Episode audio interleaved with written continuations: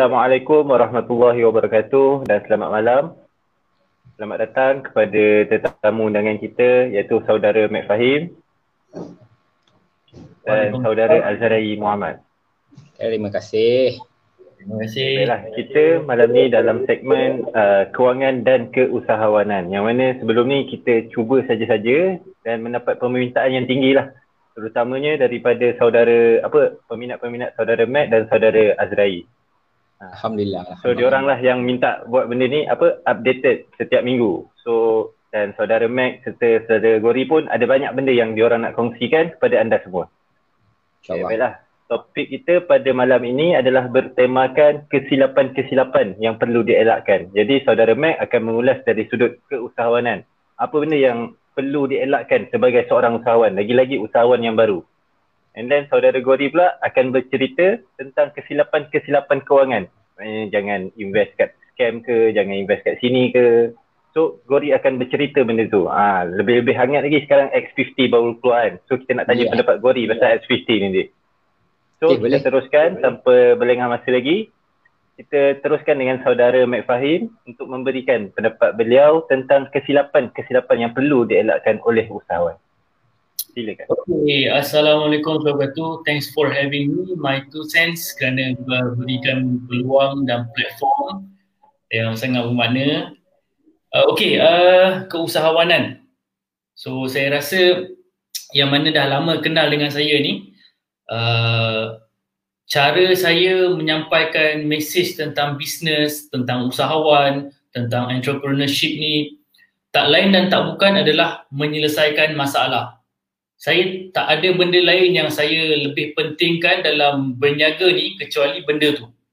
Yang lain-lain-lain tu kita boleh, kita boleh kejar, kita boleh kejar duit, kita boleh kejar dia punya fame, kita boleh kejar dia punya viral tu semua. Tapi usahawan zaman sekarang seharusnya sepatutnya sewajibnya utamakan uh, solve problems. So itu yang saya nampak uh, dalam uh, persekitaran orang menyaga kita di Malaysia tu terutamanya orang Melayu kita kita tak ramai yang menyelesaikan masalah pengguna. So ini adalah kata-kata pertama kata-kata aluan saya untuk malam ni dan uh, insyaAllah uh, Brother Azrai pun akan tolong saya untuk melengkapkan idea ini usahawan solve problem. Usahawan menyelesaikan masalah. Itu saja yang kita perlu utamakan. Okay? Okay. Baik, terima kasih Saudara Max. So tu kata-kata pembuka dari Saudara Max. Terusnya kita silakan Saudara Azai mungkin boleh sentuh kesilapan bab kewangan dan macam yang Max katakan tadi boleh lengkapkan apa yang dia cuba sampaikan tadi. Okay, so bismillahirrahmanirrahim. Assalamualaikum warahmatullahi wabarakatuh. Terima kasih kepada semua yang join kita punya live pada malam ini. So untuk topik pada malam ini kita akan bercakap tentang kesilapan yang perlu kita elakkan dalam perniagaan dan juga uh, keusahawanan dan juga kewangan. Untuk kita elakkan kewangan, uh, sorry, untuk kita elakkan kesilapan, yang pertama kita kena akui ada kesilapan berlaku. Uh, malangnya bila problem ada, kita ramai yang cuba lari dari masalah sebab kita tak nak face the problem, kita tak nak orang kata acknowledge problem tu wujud itu kesilapan nombor satu sebenarnya. Kita tak nak uh, akui kesilapan berlaku. Sama ada dari sudut ke, keusahawanan ke ataupun kewangan ataupun dalam apa apa apa pun dah hubungan ke relationship ke kerja ke. Kalau ada problem kita kena face the problem kita kena akui dulu. So macam mana kita nak akui masalah ni? Kita kena cakap tentang masalah. Kita kena apa biasanya orang kata tabu lah terutama dalam kewangan. Kita adalah tabu untuk kita bercakap tentang problem problem. Tapi kita kena slowly bercakap tentang kewangan. Uh, dekat Twitter Financial Gory, setiap tahun saya akan bangkitkan isu apa financial mistake yang pernah kita buat.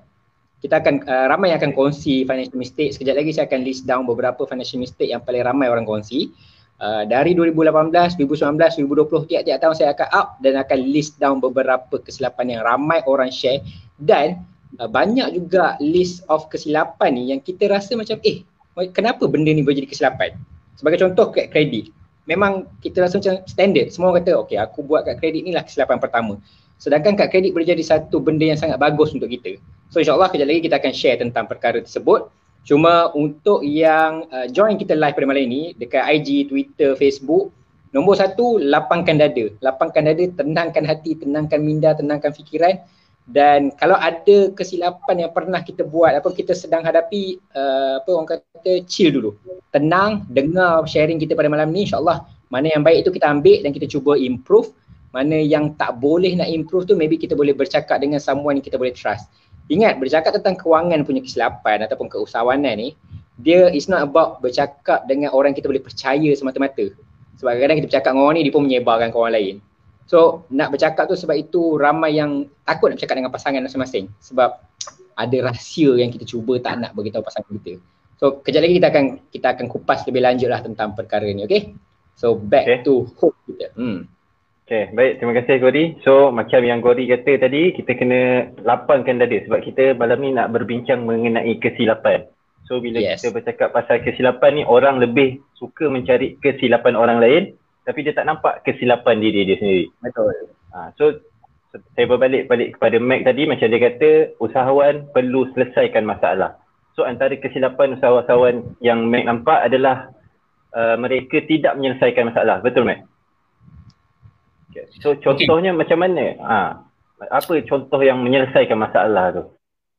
Uh, kalau uh, pemerhatian saya sendiri dekat internet, anak muda kita memang suka, memang nak start their own business. Dia memang uh-huh. ada dia punya semangat tu nak keluar berniaga, nak cari duit, nak cari extra income, ada. Uh-huh. Tapi apa yang saya nampak uh, orang-orang yang boleh kata berjaya dalam hal bisnes, dalam hal berniaga, dalam mendirikan jenama sendiri, produk sendiri, empire sendiri ni, uh, kebanyakan daripada mereka menyampaikan mesej yang salah kepada uh, golongan yang tak tahu berniaga, yang nak berniaga ni.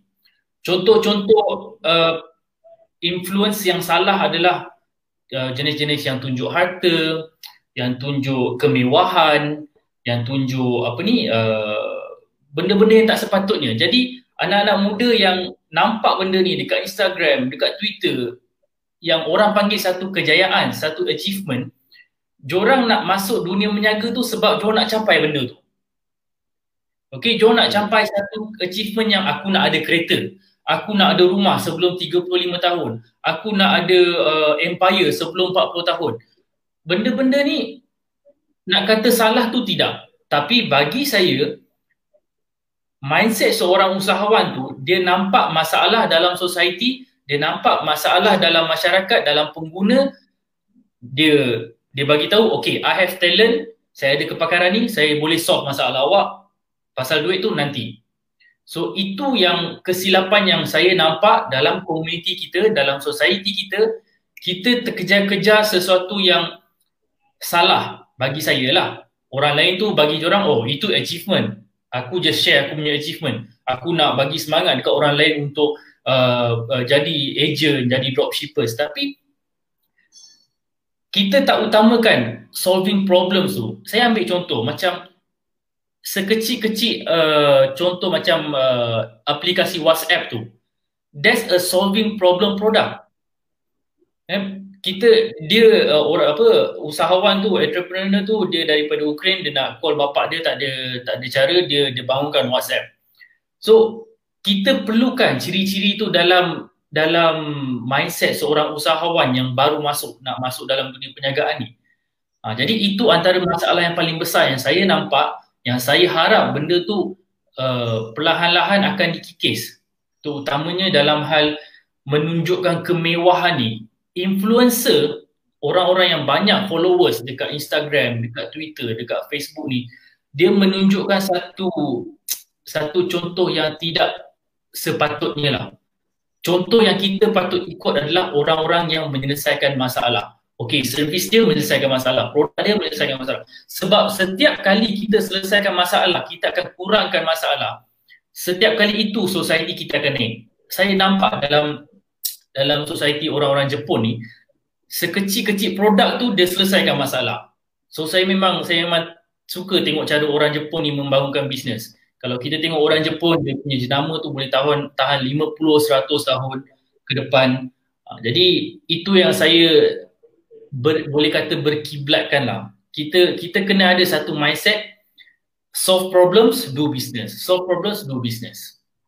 Okay, okay. baik. Terima kasih Mike. So maknanya first sebelum kita masuk bisnes benda pertama yang kita perlu betulkan adalah mindset. Betul Mike? Yes. Uh, so kita macam saya sendirilah. Kadang-kadang dulu saya ada juga berimpian kan? Nak ada by 30 nak ada banglo lah apa semua. Sebab apa? Sebab terpengaruh dengan social media yang orang pamerkan uh, benda-benda kejayaan yang bersalutkan wang bersalutkan harta benda last-last kita sendiri fatigue sebab kita tak rasa benda tu tak kena dengan jiwa kita betul tak? Sebab bila kita nampak oh dia tu dah ada kereta sendiri dah ada Merc, dah ada Benz, dah ada Audi kita kejar benda tu. Kita tak fokus kepada pelanggan kita yang ada masalah. Mhm. Okay. Yang kita kejar, aku nak ada rumah, aku nak ada property sebelum 35. Yang itu yang kita kejar untuk kepuasan kita. Kita tak kita tak ada mindset untuk solve masalah orang. So itu kesilapan orang menyaga, usahawan.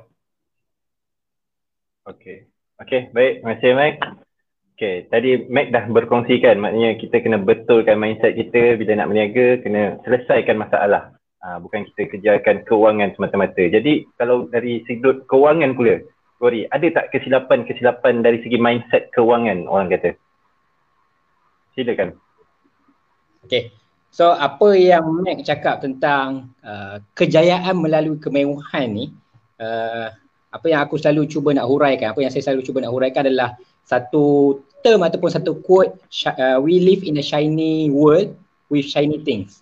Kita hidup yang macam semua berger, bergermelapan. Ha, bergilang gemilang macam tu. Kereta cantik, rumah besar, isteri cantik, jam semua benda cantik sedangkan uh, kecantikan ni datangnya dari mana? adakah dia adalah satu definisi kejayaan atau sebenarnya kejayaan tu apa? definisi, definisi terbaik problem solving dalam kejayaan kita tengok bergeramli Ya, sampai sekarang sampai Datuk Moni tu eh. Datuk Moni kan dia punya owner kan. Tak tahu pun dia pakai kereta apa sampai sekarang. Yang kita tahu burger Ramli, apa problem yang dia solve adalah kita nak burger cepat.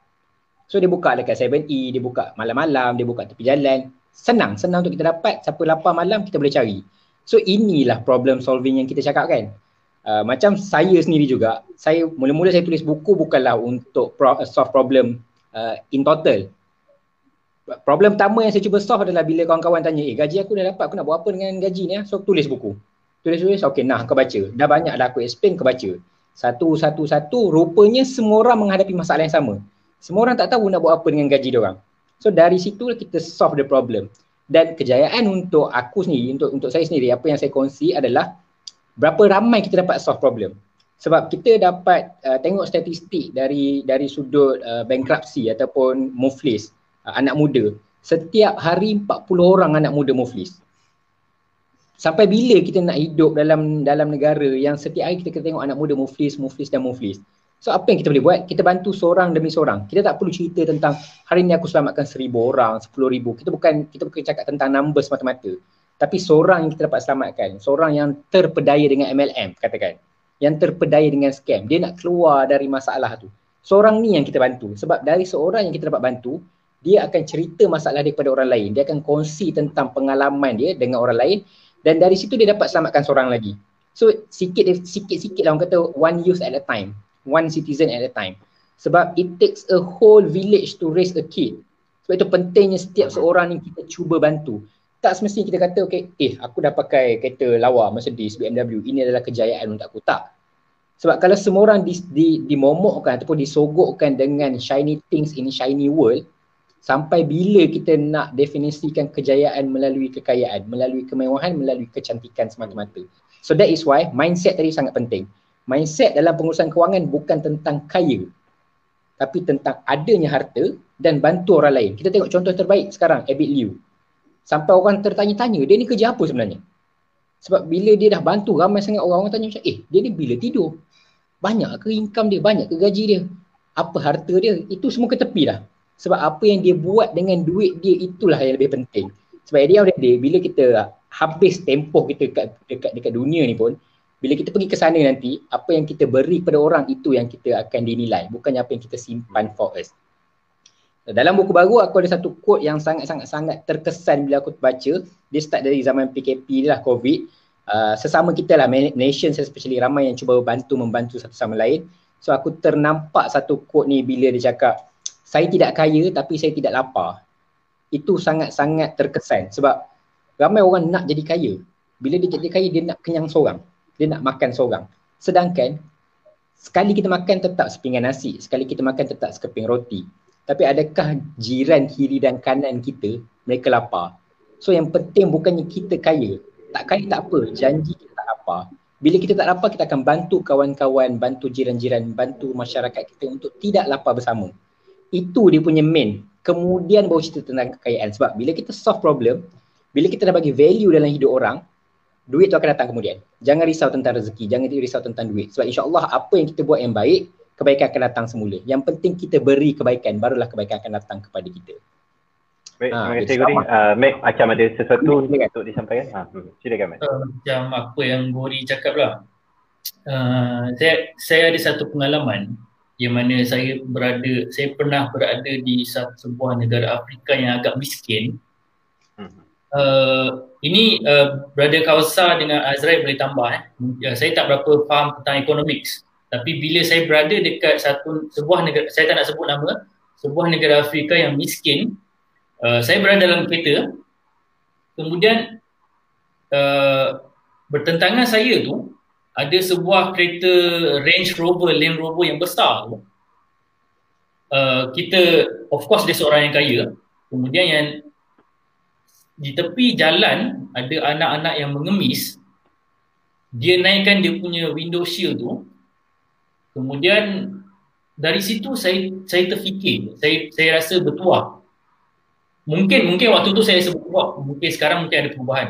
Saya sebut bertuah sebab dekat Malaysia kebanyakan orang mampu pakai kereta yang selesa, yang selamat. Tapi dekat beberapa negara miskin yang lain, society yang miskin, ada orang kaya yang pakai kereta besar pada masa yang sama, ada anak-anak mengemis yang miskin yang tidak dibantu. So, bila saya nampak dunia luar macam ni, saya tak nak benda tu jadi dekat Malaysia. Saya tak nak jadi, saya tak nak saya tak sanggup nak tengok usahawan-usahawan ni bila dia dah jadi kaya dia tak nampak masalah society. Dia tak nampak masalah hmm. kemiskinan. Dia tak dia tak selesaikan masalah-masalah tu. Lebih baik kita ada society yang semua orang pakai Myvi daripada satu society yang seorang pakai Land Rover yang lain miskin. Hmm. so dari situ saya tergerak. Kuasa komuniti uh, golongan kumpulan usahawan ni penting tau. Kita jadi seorang businessman, kita jadi seorang businesswoman. Bisnes kita dah besar, kita solve masalah orang, kita uh, selesaikan masalah pengangguran, uh, kurangkan kemiskinan, masalah pengguna. So, tu sebab setiap hari saya push anak muda.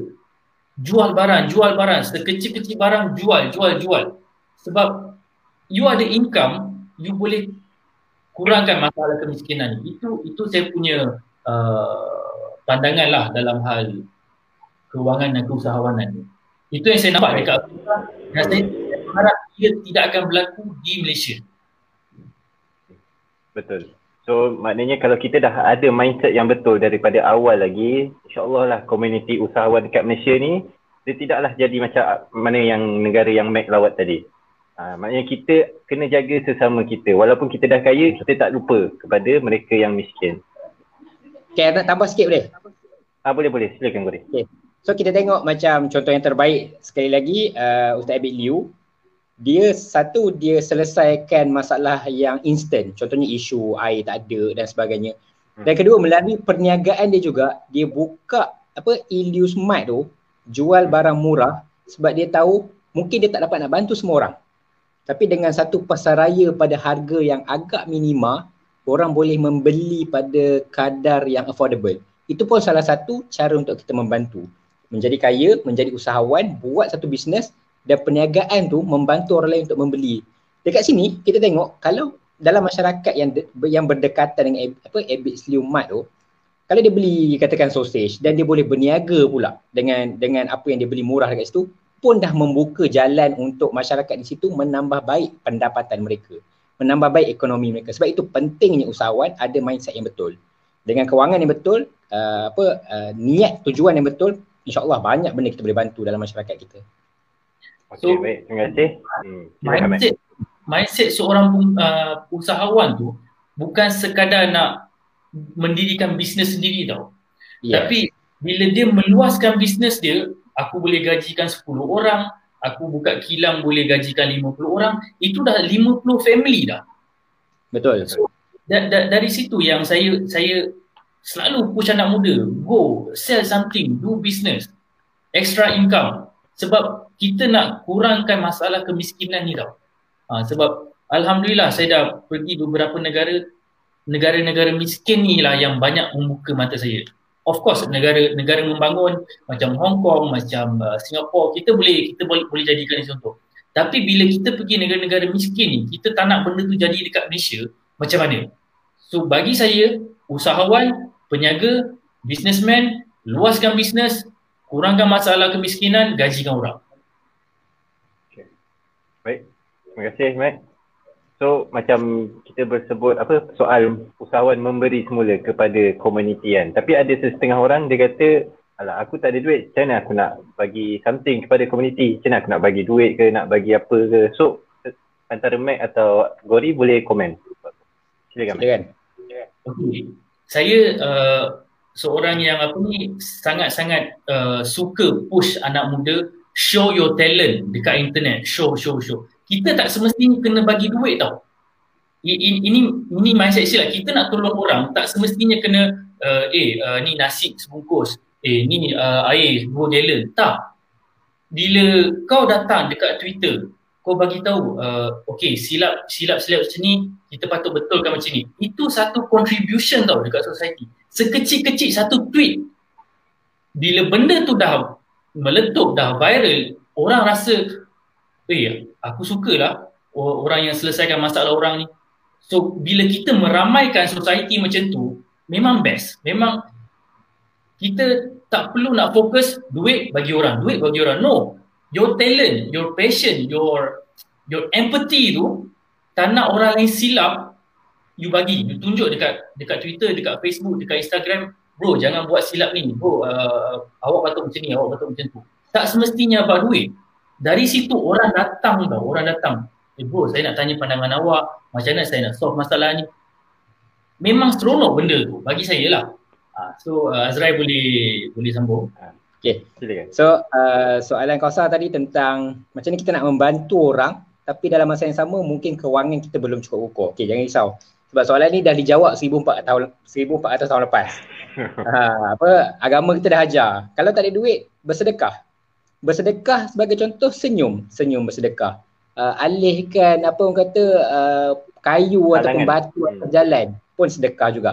Berbuat baik itu adalah sedekah. Itu sekecil-kecil senyum dan alih halangan di, di, di jalan raya. Bayangkan macam apa yang Mac kata tadi. Kita tweet something yang valuable. Orang ada masalah uh, dalam dalam tadi kita cakap tentang problem solving. Orang ada masalah, kita solve melalui Twitter, kita solve melalui tweet kita. Itu apa yang itu apa yang saya dan yang yang saya nampak Mac buat dan kawan-kawan yang lain. Ada satu ilmu kita kongsi. Kita share dan akan ada percambahan ilmu, akan ada perbincangan yang berlarutan dari situ.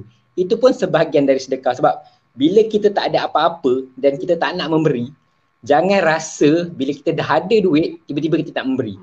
Sebab duit bukannya indikator kita memberi atau tidak. Duit hanyalah pemangkin peribadi kita sebenar. Kalau kita adalah seorang yang jahat, duit akan menggandakan kejahatan kita. Sebaliknya kalau kita memang niat dan hati baik, duit akan membantu kita untuk menggandakan kebaikan kita. So bermulalah dari tak ada apa-apa ni tadi. Biarlah bila kita tak ada apa-apa, kita membantu orang, kita bersedekah, kita berbuat berbuat apa, amal soleh, berbuat baik.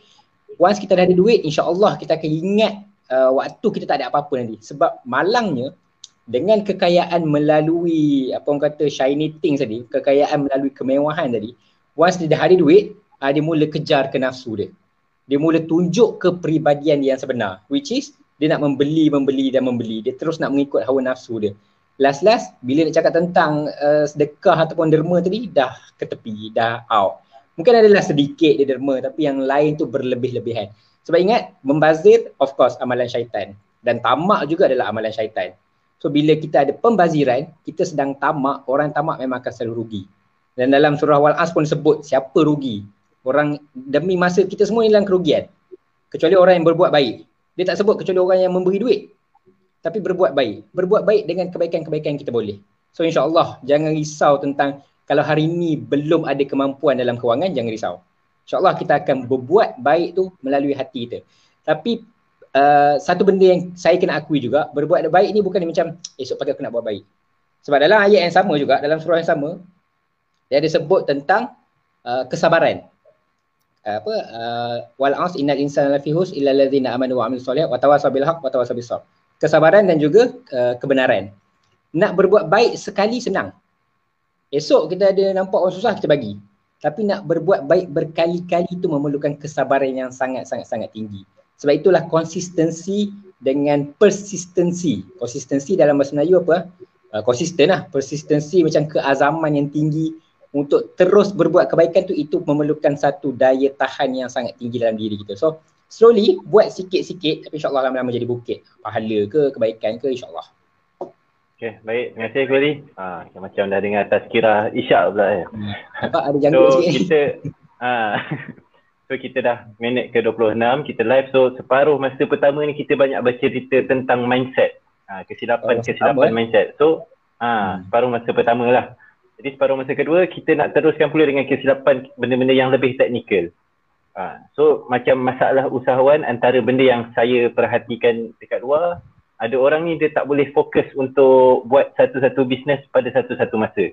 Dia tengok kawan A untung dekat sini, dia nak pergi buat bisnes dengan kawan A. Dia tengok yang lain buat untung kat sini, dia pula nak tukar pula bisnes kat sini. So bila banyak banyak-banyak sangat macam peribahasa katalah, yang dikejar tak dapat, yang dikendong berciciran. Mungkin Mac boleh berikan sedikit dua kata. Okay, uh, actually uh, sebenarnya kita perlu rasa berterima kasih. Kita, uh, saya rasa bersyukur sebab kita hidup dekat zaman sekarang yang banyak peluang. Mungkin kawasan nampak, oh sekejap tu nak buat ni, sekejap ni. Tapi bagi saya uh, bukan positif, tapi dia sesuatu yang kita boleh ambil peluang kita berada di zaman yang boleh kata everything easy tau. Boleh kata semua benda mudah. Klik itu, klik ini dapat barang jual. Klik itu, klik ini dapat dapat views 20,000 jual dan jadi kaya. Tapi masalahnya kita terlalu banyak pilihan. Ha, jadi ini ini yang saya nampak. Saya sebagai orang uh, apa orang panggil uh, pembimbing orang berniaga dekat China, bila saya bawa grup orang menyaga tu dia pergi kawasan ni uh, market borong tu dia nampak Weh, produk ni sedap jual lah. Kan kat Malaysia tak ada. Pergi kedai sebelah jumpa lagi produk baru. Eh sedap jual lah. So dia punya dia punya dia punya pilihan tu terlalu banyak. Uh, cara solusi dia adalah kita fokus dekat masalah orang kita fokus dekat market yang dah existing tau. Existing market. Kita kita tengok market tu ada tak masalah yang perlu di solve uh, kita tengok adakah bila kita solve masalah ini profit dia banyak? Itu yang saya uh, itu yang saya mindset saya lah. Bila kita pilih satu produk kita tengok produk ni boleh tak tahan 10 20 tahun ke depan? Saya saya saya nak nak bagi satu contoh tapi saya takut orang terasa eh. Hmm. Ke, keba, kebanyakan anak muda kita, kebanyakan usahawan kita yang baru ni, diorang terkejar-kejar jual barang viral. Okay. Barang tu viral, oh nak ikut jual lah, ramai orang jual. Mm-hmm. Itu dah satu mindset yang salah. Kita sepatutnya jual sesuatu yang orang lain tak jual. Tapi market yang besar. Jadi, ini salah satu masalah orang kita yang uh, selalu pilih nampak produk viral nak jual, nampak servis viral nak jual. So itu dah silap. Solusi dia adalah tengok apa yang kita mampu. Itu satu. Tengok apa yang kita talented, apa yang kita uh, kepakaran kita. Contoh saya. Saya saya saya tahu Mandarin, saya boleh berkomunikasi dengan Mandarin. Saya tengok talent saya ni diperlukan tak 10 20 tahun akan datang. Okey. Jadi kalau diperlukan saya akan market myself siapa perlukan servis saya, siapa perlukan kepakaran saya, saya boleh solve masalah ini, masalah ini. So fokus dekat apa yang you pandai. Fokus dekat apa yang you pakar. Fokus dekat apa yang you suka. Dekat situ you marketkan. Dan perhatikan, ini kita kena realistik. Kita kena realistik, kita kena tanya. Okay, kepakaran aku ni adakah akan bertahan 10-20 tahun ke depan? Sebab kalau tengok saya sendiri, seorang penterjemah, skill saya, saya punya talent, saya punya kepakaran ni dah terganggu dengan satu teknologi. Ha, okay, dalam dalam hal usahawan, dalam hal bisnes, saya berharap sangat anak-anak muda yang nak show, nak marketkan your talent tu perhatikan adakah 10 tahun, 20 tahun ke depan teknologi akan mengganggu. Ha, jadi ini salah satu benda yang saya tekankan bila bila seseorang nak start the business, elakkan produk-produk viral, elakkan servis-servis viral, perhatikan your talent, apa yang you boleh marketkan, apa yang you boleh solve, kemudian perhatikan masa depan. Adakah teknologi akan mengganggu kepakaran anda? Macam saya ni, saya saya confirm boleh kata terganggu jugalah sebagai seorang penterjemah, interpreter. Mandarin, English, Malay, uh, saya terganggu. Ada ada satu, ada satu uh, apa orang panggil teknologi. Teknologi apps. tu yang bukan bukan apps. Apps tu dalam phone. Dia yang uh, kau beli satu teknologi ni, kau cakap depan tu dia direct translate. Oh, okay, okay. So, oh. kepakaran aku mungkin dah boleh dibuang. Ha, jadi perhatikan tiga benda tu. Jangan kejar barang-barang viral ni. Jangan kejar produk-produk viral ni. Okay? Okay. Baik, yang saya Mac. Eh, so ingat eh, tiga pesanan tadi. First, jangan kejar barang-barang viral. Yang kedua, know your talent, your bakat dekat mana apa atau apa, your passion dekat mana. And then yang ketiga, pastikan benda, benda tu boleh bertahan 10-20 tahun lagi. Ha, sama ada teknologi akan ganti atau tidak. Okay, baiklah kategori. Tadi, okay, Mac, ada benda tak? Sila, sila, sila. Macam baru-baru ni saya ternampak satu video mm-hmm. uh, dekat kedai makan yang memasak tu robot. ha, Dekat jadi, mana Mai? Uh, rasanya kat China atau Japan. Okay. Sebab yelah China kan populasi dia tinggi. Kemudian yang order order makanan pula banyak dekat online nak buat delivery. Uh, satu chef tak boleh tampung uh, satu jam berapa berapa banyak 20 30 makanan tak tak boleh tampung. So diorang diorang buat mesin letak dalam dalam restoran dekat situlah buat nasi goreng dekat situlah buat sayur So kepakaran seorang chef terganggu. So macam mana anda seorang yang uh, pakar dalam memasak nak meneruskan your business, your talent tahun 2030 nanti macam mana? So itu kita kena ambil kira. Okay, baik. Terima kasih Mac. Okay, so kita nak bertanya kepada saudara Azrael pula. So macam Mac kita tadi kalau dalam bisnes sekarang ni banyak sangat peluang. So tak tahu nak pilih yang mana apa semua and then bank dah bagi beberapa suggestion tadi. Okay kalau dalam kewangan pula pun banyak juga peluang. Kita tengok kan pelaburan ada unit trust, ada saham, ada scam kan. Macam-macam ada. So macam mana kita nak buat pilihan dalam dunia kewangan ni? Okay. So first tadi bila kita cakap tentang mindset, mindset kenapa kita nak orang kata kaya tadi sebab kita nak sustainability bila kita ada kewangan yang lebih kukuh ataupun yang lebih stable kita dapat bantu keluarga kita ingat sustainability dan juga kestabilan dalam kewangan kita bukan kekayaan lagi. Problem dia kita ada banyak pelaburan banyak platform yang sangat-sangat sangat legit. Kita ada contoh ASB dah 30 tahun. Unit trust dah berpuluh tahun. Kita ada tabung haji kita ada pelaburan emas dan sebagainya. Tapi bila orang nak start business uh, invest dia terus cari yang scam. Sebab dia tengok kepada dividen berapa pulangan. So tujuan dia adakah untuk dapat kestabilan dan juga sustainability ataupun dia nak kekayaan tadi. Sebab once dia kejar kekayaan, once dia kejar shiny things tadi in this shiny world, itulah jadi dia, kita akan terarah ke penipuan. Sebab itu nak buat keputusan dalam labur, nak buat keputusan dalam kewangan ni, yang paling penting pertama mindset kita dan kedua kita kena tahu masa tu sangat-sangat sangat penting. Masa itu memang emas uh, ramai yang bila baca bila nak bertanya tentang buku contohnya enam angka menjelang 25 dia tanya saya umur tahun ni 23 dua tahun lagi umur 25 boleh tak saya dapat 100 ribu? Jawapan jujur saya tak boleh. Sebab saya start daripada umur 10 dari umur 10 sampai umur 25 15 tahun. So panjang masa saya develop untuk mencapai 100 ribu. Tiba-tiba awak baca umur 23, dalam masa 2 tahun awak nak 100 ribu. Kalau awak boleh dapat 50 ribu sebulan, eh, setahun boleh. 5 ribu sebulan, setahun 50 ribu, 2 tahun dapat 100 ribu. Tapi kalau tidak, jangan terlalu risau. Jangan fikir, oh 25 tahun aku tak dapat 100 ribu. No. It's about you develop 20 years punya habit of savings.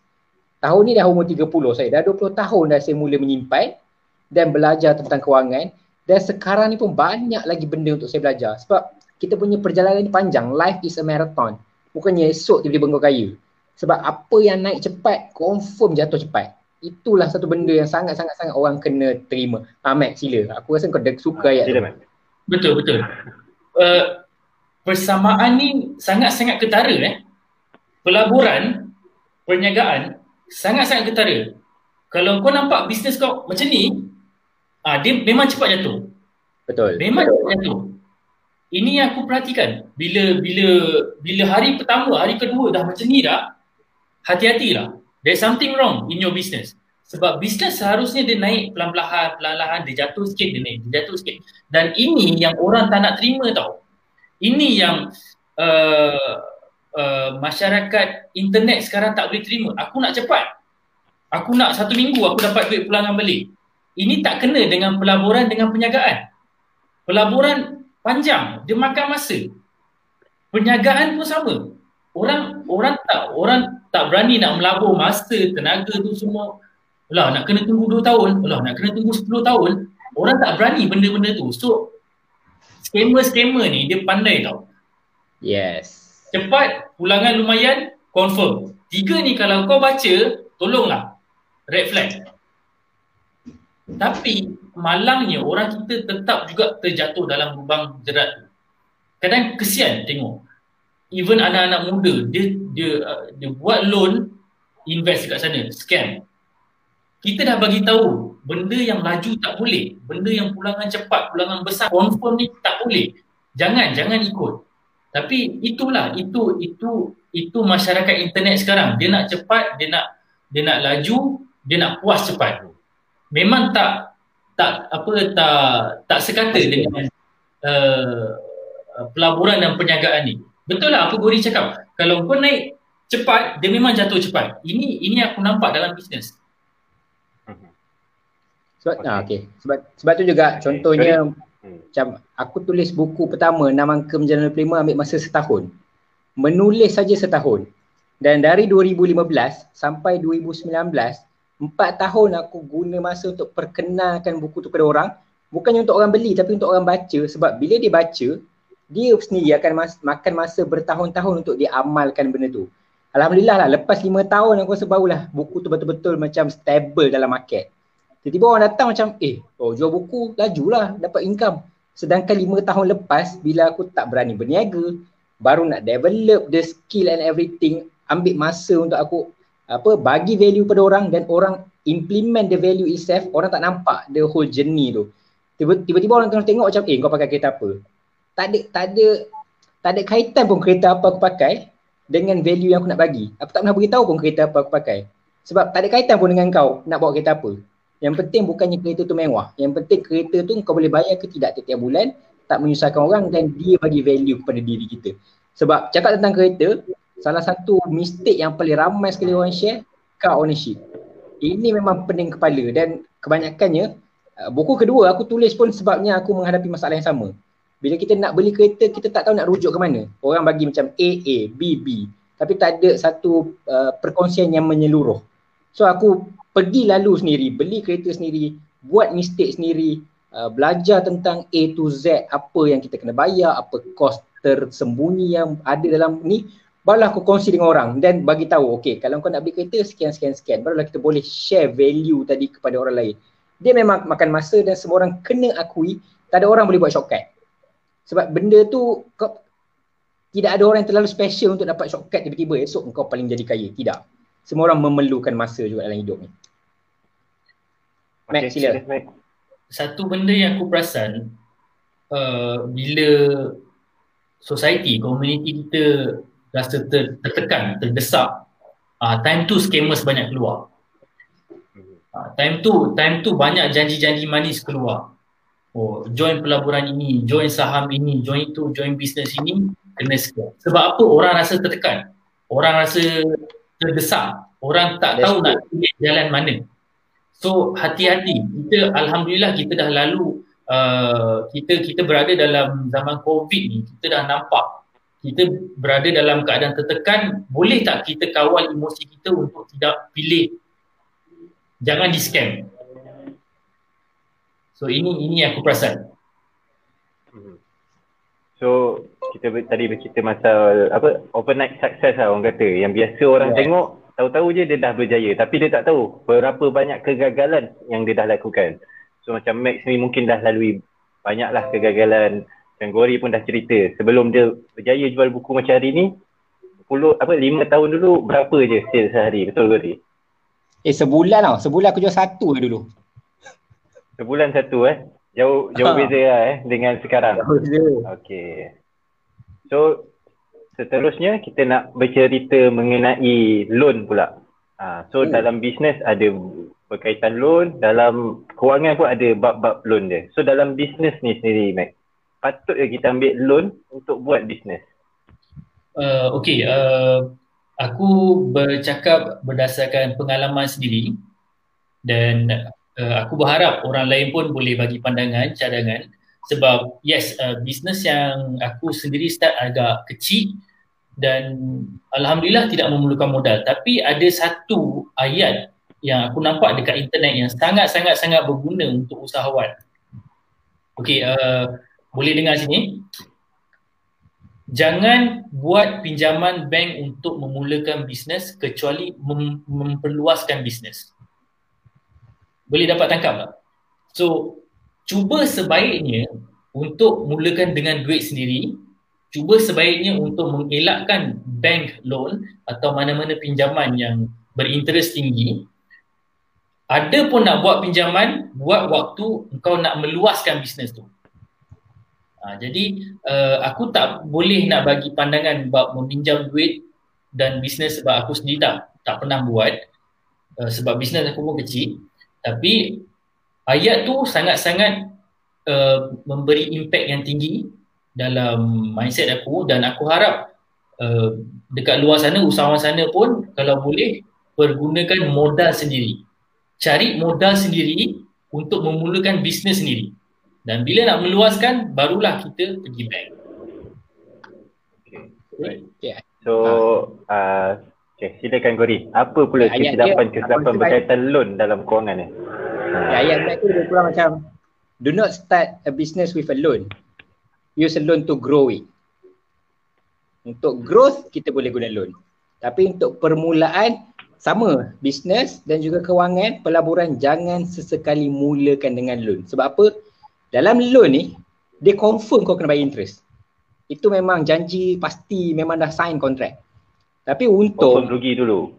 Ah confirm rugi. Tapi untung dividen, untung dari bisnes, dividen dari pelaburan semua belum tentu. Belum confirm. Sebab itu nak buat apa-apa jangan start yang cepat lumayan confirm ni tadi. Tapi start dengan uh, kawal emosi kau. Masuk RM100 buat bisnes apa-apa. Start dengan RM100 ataupun pelaburan dengan RM1.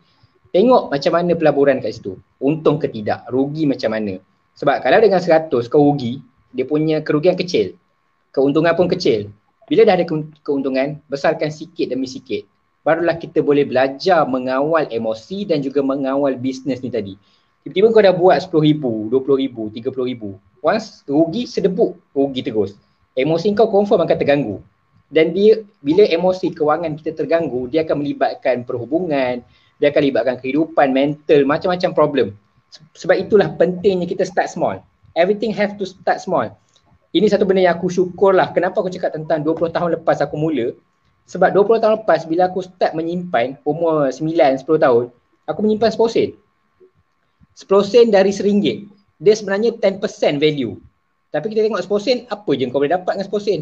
Tapi as apa bila aku membesar, bila masuk umur uh, 15, 20, masuk sekolah menengah, universiti, masuk kerja, amount pun makin besar.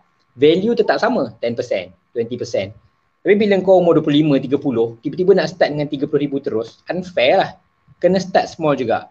Jangan risau tentang kau rasa kau start lambat. Tidak. Sebab never too late to start a good thing in life. Kalau kau rasa kau lambat, sekurang-kurangnya kau boleh ajar anak kau nanti cepat. So sebab tu kau kena start sekarang. Kalau nanti bila kau dah ada anak, anak kau dah umur 20 baru kau nak start, dia pula lambat. Biar kita lambat apa, jangan lambatkan anak-anak kita. Sebab itu apa yang uh, parents aku buat lah. Masa mereka muda, masa mereka sekolah mungkin tak dapat nak peluang. Tapi pada time kita orang dah lahir, dia rasa okay inilah momennya. So lepas 20 tahun, lepas 30 tahun hasil dia nampak. Memang akan ambil masa. So that's why untuk kita start apa-apa, bisnes uh, low, apa bisnes dan juga pelaburan, tolonglah jangan start dengan loan. Sebab ramai juga yang tanya, eh sekarang okey tak buat ASPF contohnya kalau loan uh, untuk pelaburan. Kebiasaannya bila orang tanya okey ke tidak buat ASBF, aku dah tahu dah orang tu sebenarnya tak tahu okey ke tidak. So bila SBF ni kita tak tahu okey ke tidak, maksudnya kita belum ada satu uh, informed decision yang cukup. Sebab orang yang nak buat SBF yang betul, dia dah tahu dah okey aku dah invest sekian-sekian, this is the time for me to grow my pelaburan bukan untuk start pelaburan. Sebab kalau kau nak start pelaburan dengan loan, kita tidak menjadi pelabur. Kita cuma lah jadi penghutang saja. So bila kita penghutang, sampai bila-bila kita, kita, tidak akan menjadi seorang pelabur. So that is why start dengan menjadi seorang pelabur dulu, berhutang bila kita nak uh, grow kita punya investment ataupun business. Bukannya untuk kita start kita punya business ataupun investment. Okey, baik. Terima kasih Gori. Tapi saya tertarik dengan satu yang Gori cakap tadi, bila buat pelaburan kita kena buat informed decision. Maksudnya yes, kita betul. kena kaji betul-betul pelaburan tu macam mana. So kalau kita betul lah kaji pelaburan, uh, susahlah kita nak tertipu dengan scam dan sebagainya. Yeah. So yeah. macam Mac pula, kalau dalam bisnes ni kita kena buat informed decision tak untuk start a business ataupun macam mana kita buat informed decision dalam bisnes? Kena buat market research ke apa ke? Of course. Uh, um, sama juga perhatikan market, perhatikan masalah orang, apa yang you boleh solve. Tiga benda ni kalau you faham, dah boleh start the business. Uh, so, sama juga. Cuma uh, saya, uh, saya terbaca soalan uh, viewers, komen. Uh, komen. Mm-hmm. Macam mana pula jenis bisnes yang gunakan propaganda? Oh, join drop Ha, join dropship, buat income geli-geli, dapat tolong family business macam ni. Oh. So, okay, okay. Mac boleh komen dulu lah. Uh, saya tak faham apa maksud buat income geli-geli ni. apa maksud buat income geli-geli ni? Side income lah ni kot aku rasa. Ha, okay. Mungkin uh, ni iklan yang dia nampak lah kot. Okay. Dapat tolong family, uh, itu benda yang bagus. Uh, bila seorang marketer dia dia masukkan perkataan apa frasa tu dapat tolong family is a good thing lah tapi uh, soalan soalan brother Faris ni uh, business ni bagus kena join dia kalau saya lah bergantung kepada produk apa yang you jual baru-baru ni saya nampak apa ni uh, ada orang jual servis bagi kalau you buat like you dapat duit oh uh, you share you dapat duit Uh, saya tak tahu oh. tapi bagi saya uh, bisnes uh, perniagaan kecil macam tu tak sepatutnya dibuatlah. Itu bagi saya lah.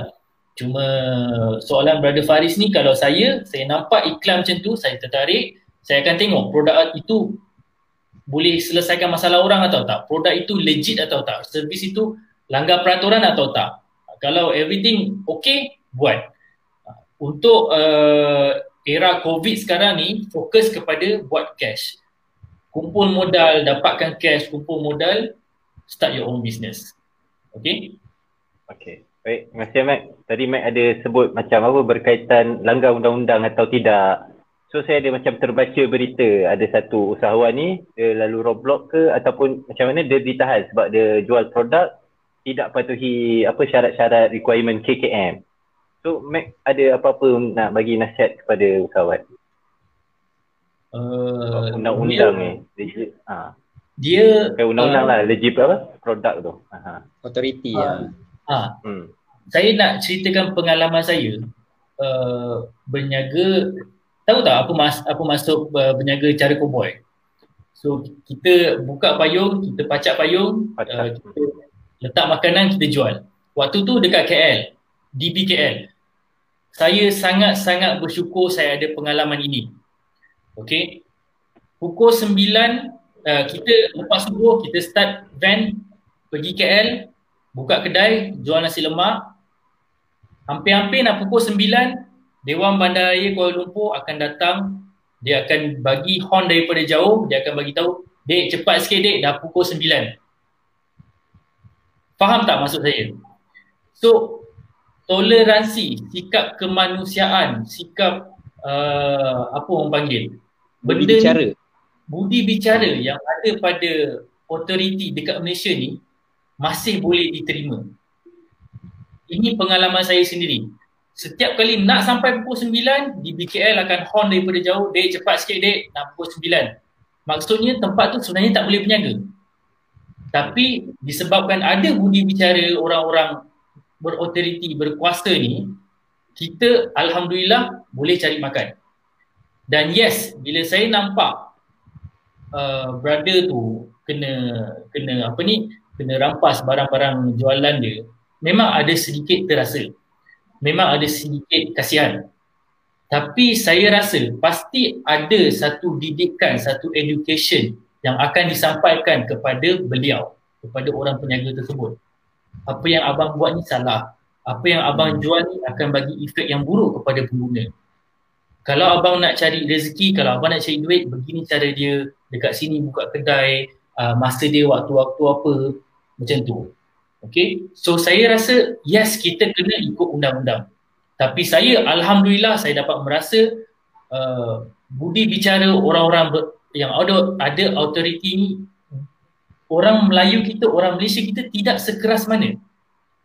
Tidak pernah saya uh, tak tahulah saya sendiri, tidak pernah saya nampak dekat video dekat media sosial yang orang authority kita ni bertumbuk dengan orang peniaga jalanan tak, saya tak pernah. Yes, tiba-tiba tanpa sebab. Tapi dekat China ada. Dekat China, mm-hmm. orang tua pun dia tak bagi chance. Dia akan tendang buah tu, dia akan tendang apa ni, uh, motor tu, dia akan terbalikkan motor tu. Tapi yang ada di Malaysia ni, kita masih ada budi bicara. Kita masih ada ruang. Kita ada masih peluang untuk perbaiki, untuk ikut undang-undang yang betul. Saya memang kesian. Tapi pada masa yang sama kita patut hormat authority, kita patut ikut undang-undang. Okey? Okey. Okay, sikit lah tambahan kot. Terima kasih. Uh, Okey, sila Gori, sila. So sebelum Gori mulakan, ah, sila sila. Uh, kalau ada apa sebab kita dah menghampiri 10 minit terakhir, kalau ada apa-apa soalan, oh. terus Jom. berikan soalan dalam ruangan komen untuk sesi Q&A. So Gori, silakan. Okay. So macam Mac cakap tadi kan, kita sebab kebanyakan yang kita mula berniaga bukannya terus ikut undang-undang. Tak ada orang macam esok aku nak start berniaga terus SSM. Kebanyakan kita akan try and error dulu. Macam abang peniaga nasi lemak tadi. Dia akan try tempat ni okey ke tak nak pacak. Ada ada bisnes ke tidak. Dan of course lah kita akan mula uh, apa tertanya-tanya undang-undang dekat mana sampai tahap mana kita boleh berniaga. Dan untuk kita serius dalam berniaga tak boleh selama-lamanya kita melanggar undang-undang. Macam Ah, kalau kau okey, kau tak ada lesen KKM ataupun kau tak ada lesen di BKL. Bila kita dah ditegur, kita proceed lah dengan okey, uh, how to make it legal, how to make it legit. Kalau macam kau selama-lamanya nak rebel, memang kena marah lah ujung-ujung nanti. Sebab itu awal-awal mungkin dalam setahun, dua tahun pertama tu adalah sikit ruang untuk kita belajar. Mungkin kita pun tak nak berniaga tu sampai bila-bila. Uh, mungkin aku nak berniaga benda lain uh, one day kan. Tapi ada pengalaman tu awal-awal. Kemudian kita kena cari apa yang kita kena buat untuk kita patuh undang-undang dekat mana nak daftar SSM, dekat mana nak apa bayar cukai dan sebagainya sebab kalau sampai bila-bila kita rebel, tak nak buat apa-apa langsung, itu sebenarnya dah satu sikap diri kita sendiri. Orang dah bagi peluang tadi, dah ada budi bicara, tapi kita pula take advantage ataupun kita dah take it for granted, ha, rugilah. Betul macam Mac cakap, Malaysia ni part pelaksanaan sebab kita memang ada budi bicara yang agak baik mungkin kita punya nilai ketimuran tu tinggi kot. Kita nak marah orang budak baru nak start berniaga, orang tua baru apa nak nak nak berniaga kan, nak cari makan. Sebab itu apa yang bekas MB Negeri Sembilan Tok Mat sebelum ni buat. Dekat Negeri Sembilan nak berniaga tepi jalan boleh, ambil je lesen tak payah bayar. Sebab dia nak galakkan orang berniaga, tapi kena jagalah kebersihan. Kena jagalah dia punya orang kata dia punya certain law tu. Dia tak charge tu dah baik dah tu. Tapi adalah juga sikit yang melanggar dan sebagainya. So itulah antara kita dan autoriti. Ada ada timbang tara lah orang kata. Oh timbang tara tau. Okey. Hmm, silakan. Ada satu? Ha, silakan. Uh, Gori, ada soalan baik ni yang aku rasa aku pun nak harap kau boleh jawab. Uh, Rauf Lahab, kenapa masih ramai pilih personal loan berbanding geran atau soft loan dari Kementerian Usahawan untuk melakukan perniagaan? Uh, sebab aku sendiri uh, tak pernah ambil grant dan aku uh, uh, sangat curious macam mana proses mendapatkan grant ni. Sebab yang yang aku faham grant kau dapat 200 ribu kau tak payah bayar balik kau dapat setengah juta kau tak bayar balik. So macam mana usahawan-usahawan uh, yang ada idea yang mantap ni untuk dapatkan grant untuk buat dia punya untuk apa uh, jalankan dia punya bisnes. Kalau kau tahu. Okay. So uh, jawapan dulu kepada soalan ni. Kenapa ramai buat personal loan? Sebab dia mudah. Kau pergi je bank, cakap nak buat personal loan atas alasan bisnes ke, atas alasan nak kahwin ke, dia mudah. Tapi yang mudah tu adalah kesusahan dia. Kesusahan dia dekat interest. So bila kita start business dengan personal loan, duit dah dapat, kebanyakannya bila buat personal loan, katakanlah kau nak buat RM10,000 loan, nak buat business. Dah dapat RM10,000, tanya. Nak buat business apa dengan RM10,000 ni? Kalau kau tak ada idea pun nak buat. Sebab itu ada satu soalan ke Mac dekat Twitter. Adakah penting business proposal eh hari tu? Ya. Yeah. Orang tanya kau. Hmm. Adakah penting business proposal? In real life, business proposal kau buat business tu tetap langgar jugalah yang mana menjadi menjadi. Tapi business proposal tu bertindak sebagai apa orang kata guideline. Kalau kau tak ada business proposal dan duit loan dah ada, kau nak follow apa? Ha, itu yang tiba-tiba beli phone lah sikit, bawa makan lah sikit. Tiba-tiba dari RM10,000 dah jadi RM5,000. Duit tetap kena bayar. Lepas tu dah tak cukup nak beli warung burger apa semua dah tak cukup. Sebab itu pentingnya dia business proposal supaya menjadi guideline kepada kita. Tak semestinya 100% business proposal tu kita akan buat. Sama juga macam kau nak diet. Kau buat plan diet tak semestinya kau diet. Tapi kalau kau tak ada plan nak diet, lagi hauk kita punya plan nak diet tadi. So untuk personal loan sebaik-baiknya kalau kau nak betul-betul nak buat business apa personal loan ataupun business loan biar ada business proposal tadi. Dan business proposal ni juga menjadi jawapan kepada kenapa grant tu ramai orang tak buat. Sebab untuk kau dapat grant, kau kena ada business proposal. Kau kena ada audit, kau kena ada dia punya apa financial statement dan sebagainya. Ini part renyah je orang tak nak buat. So that is why ramai yang tak pergi ke grant. Dan grant-grant dari kementerian ni banyaklah dia punya dia punya apa orang kata uh, syarat-syarat dia sebab government pun nak menjaga duit yang dia nak bagi kepada kepada rakyat untuk berniaga. Okay, Matt? Okay. Atau adakah geran ad, ad, adakah uh, info-info geran ni tak sampai dekat orang yang memerlukannya? Yes, itu pun iya juga. Yeah. Uh, baru ni aku balik uh, apa semalam aku di Kuala Tahan lah dan ramai yang tanya tentang grant business dan sebagainya. To be honest, uh, apa yang aku nampak cara grant ni di di disampaikan adalah terus kepada target market kita yang bukan dalam target market memang kita tak akan dapat info ni. Itulah problemnya dia tak ada satu one stop center yang memberitahu semua mm-hmm. grant government ada dekat sini. Dan sekali lagi to be honest aku tak tahu macam nak selesaikan masalah ni sebab lain kementerian lain grant yang ditawarkan. Lain kementerian lain dia punya syarat-syarat dia. Sebab itu nak tak nak kena rajin. Kena rajin tanya. Kadang-kadang kau dah tanya grant tu dah sungguh-sungguh buat dah habis. So itulah aku rasa ramai yang memilih ke personal loan sebab dia mungkin tak ada tempoh dan juga syarat dia lebih longgar sikit.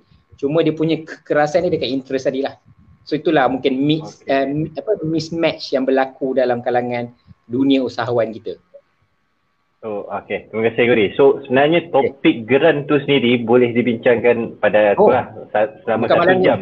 Kalau Ah, tapi malam ni kita bagi the gist of it. Mungkin kita boleh jemput orang yang lebih berautoriti yes, untuk boleh, kita boleh. pasal geran ni. Sebab memang grant ni kat Malaysia banyak sangat ada tekun ada bawa MDEC and betul. banyak sangat agensi dan mungkin maklumat ni tak sampai pun kepada publik. Betul. So, mungkin itu kita yang, cuba usaha. Ha, sila Mat. Itu yang aku harapkan uh, uh, info-info pasal grant ni sampai dekat orang-orang sepatutnya. Sebab kebanyakan orang yang bertanya pasal bisnes dekat aku, orang tak tahu pasal grant. Yang orang tahu loan bank, loan bank. Tapi grant kerajaan yang begitu besar, yang begitu banyak manfaat, kebanyakan usahawan kita tak tahu. So macam mana cara paling mudah, apa step pertama, aku rasa kita perlu invite orang yang betul-betul pakar, yeah. orang yang betul-betul tahu untuk share benda ni selalu. Yes, yes, betul. Selalu tu penting. Ini bukan once in a while. Yeah. Ya yeah, betul betul sebab benda ni banyak membantulah usahawan dia macam batu loncatan mungkin jadi pelampung sebab Cik Abai Pai tu sendiri dia dalam bidang pertanian tau. So dia sewa dari kejora kalau tak silap aku tak sampai seribu pun setahun untuk satu ekar. So benda-benda ni peluang-peluang yang orang tak tahu ha, ataupun mungkin tak infonya tak sampai lah. Macam Kodi kita tadi, dia scattered sangat, banyak sangat agensi yang jaga. So ya, mungkin betul. masa akan datang kita akan jemput uh, orang yang lebih berautoriti lah untuk bincangkan benda ni sama-sama.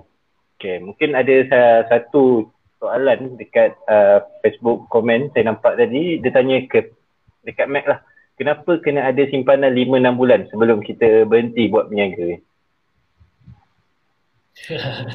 ini pasal kewangan juga ni ah ha, mungkin ah okay. tu ada dah keluar ha. kenapa Mac tekankan untuk kumpul duit gaji 5-6 bulan Okay, uh, kita cakap realistik eh kalau you main e-commerce, you nak bantai iklan, iklan pertama tu confirm duit terbakar.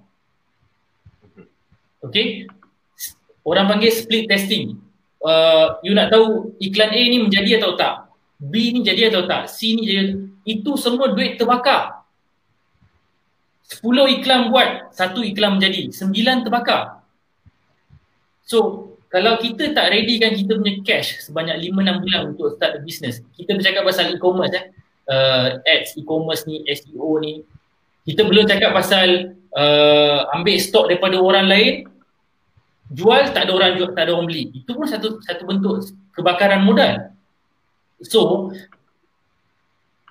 sebaiknya gunakan modal sendiri 5-6 bulan simpan tapi invest perlahan-lahan jangan jangan terlalu gairah.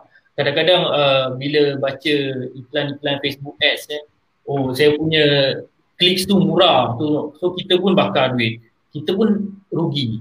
So dekat situ kena berhati-hati. Invest perlahan-lahan, test, eksperimen, test, eksperimen. Waktu permulaan bisnes confirm rugi, bukan rugilah, confirm terbakar, confirm terbakar. So itu kita kena realistik. Okay? itu saja. Terima kasih Mac. Mungkin Gori boleh komen?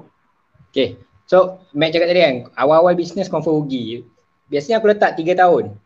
Tahun pertama tu untuk kita betul-betul establish the brand, establish the business. Tahun kedua, kita nak stabilkan balik. Tahun ketiga baru dapat keuntungan. Dalam masa tiga tahun ni, kalau setahun pertama pun kau dah macam boh semua benda, apa modal tak dapat rolling dan sebagainya. Jangan aim terlalu kepada untung lagi build the brand, build, build the business, build the stability dahulu. Sebab itu pentingnya ada tiga, uh, aku ni letak 12 bulan gaji sebenarnya kalau nak berhenti kerja dan start business. Sebab 12 bulan gaji katakanlah tak menjadi business yang pertama. How do you survive for the next the, for the next apa 12 months? Sebab setahun kalau tak dapat nak establish juga boleh mungkin boleh start cari kerja semula belajar balik kenapa kita silap dan sebagainya dan mungkin boleh come back semula again. Sebab ada juga orang macam mungkin A tak jadi, dia buat B, dia buat C. Itu orang memang hasil lah, memang orang yang kental, tak jadi dia buat, tak jadi dia buat. Tapi untuk bisnes memang kau kena hati kental lah, hati memang kena kuat. Tiga tahun ni pun aku start bisnes banyak kali rasa macam nak give up. Sampailah orang kata macam uh, apa apa yang kita share tu sebab itu pentingnya problem solving. Sebab bila kita nak solve problem orang, kita tak tengok macam aku rugi lah. Bila kita tengok kita dah bantu seorang untuk selesaikan masalah dia, dari situ datang semangat.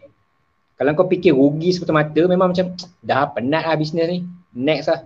Tapi bila kau solve problem orang, uh, buat dropship katakan. Aku bagi dropship, commission tidaklah tinggi. Tapi adik-adik student kata, saya tak pernah berniaga semua hidup. Ini RM20 pertama saya buat dalam hidup saya. So kita rasa macam, ish, dia terharu, dia rasa dia hargai. Kita nak tolong orang macam ni. So melalui bisnes, melalui keusahawanan ni lah kita boleh bantu kecil. Tak apa, tak tak apa, tak tolong orang dapat RM25,000, tak apa.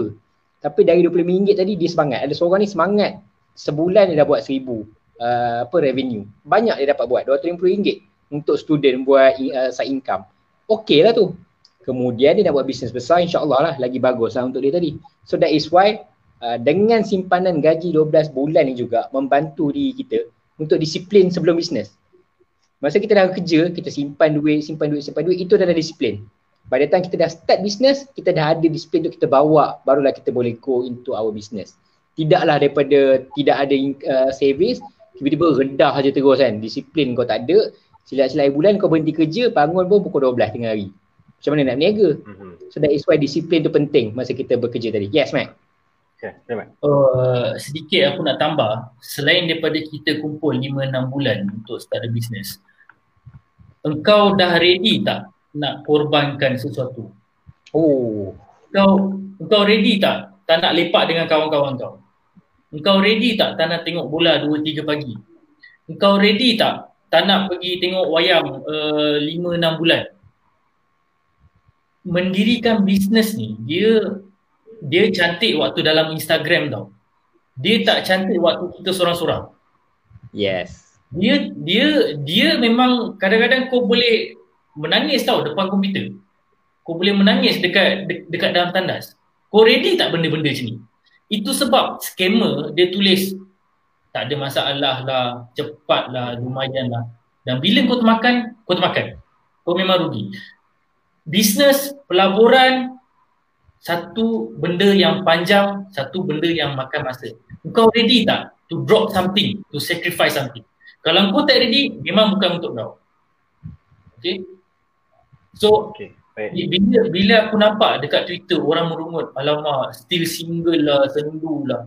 Yo, kalau kau sing, waktu kau single ni lah, kau ulun tau. Waktu kau single ni lah, kau what, uh, aku dekat Kuanjo aku tidur rumah bujang. Aku cakap ini kalau aku tak kahwin ni sampai bila-bila aku macam ni. Aku sanggup macam tu. Selagi kau bujang selagi tu kau pulun tapi once dah kau dah ada isteri dah ada anak bini tanggungjawab tu dah berubah. So dalam hal bisnes kau ready tak benda-benda macam ni? Kau ready tak untuk rugi something sacrifice something? Dia bukan setakat 5-6 bulan punya simpanan. Tak itu benda tu kecil. Nak nak nak ada 10 20 ribu cash ni benda kecil. Tapi bila kawan kau ajak tengok bola Liverpool uh, apa ni uh, final oh kau boleh tak gugurkan sorry aku nak menjaga bro jom lah main game sorry aku nak menjaga bro jomlah pergi futsal sorry aku nak menjaga kau ready tak benda-benda macam ni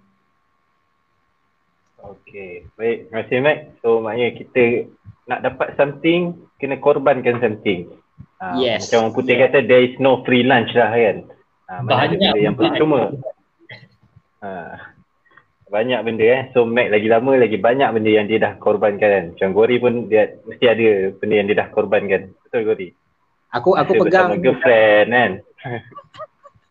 aku pegang if you want to get something you have to let go of something else. Itu dia. Hmm. Kalau kau nak fit kau kena bangun pagi jogging. Kau kena let go tidur. Hmm. Kalau kau nak tengok bola, kau kena let go kejayaan. So kau, dia opportunity cost. Kau kena let go something in order for you to get something else. Kalau kau tak dapat lagi kawal emosi, kau masih nak overnight success, kau masih nak instant fame dan sebagainya, kau masih belum mampu untuk kawal emosi, kawal masa, kawal kesabaran kau. Dan ini yang akan membuatkan kau nak tengok bola pun ya, nak berjaya bisnes pun ya, nak main game pun ya, nak tidur pun ya. Semua celaru. So that is why plan tadi penting. Sebab itu kena ada business proposal, kena ada life planning, kau kena kena plan sikit lah hidup. Memang hidup jadi macam robot mula-mula. So by yeah. the time kau dah stable nanti insyaAllah dia punya sukses kemanisan kejayaan tu akan datang full. Ha, ha gitu. Jangan, jangan salah faham tau. Jangan salah faham bila aku cakap uh, bisnes ni banyak uh, rugi, banyak kena korban. Dia waktu fasa awal je.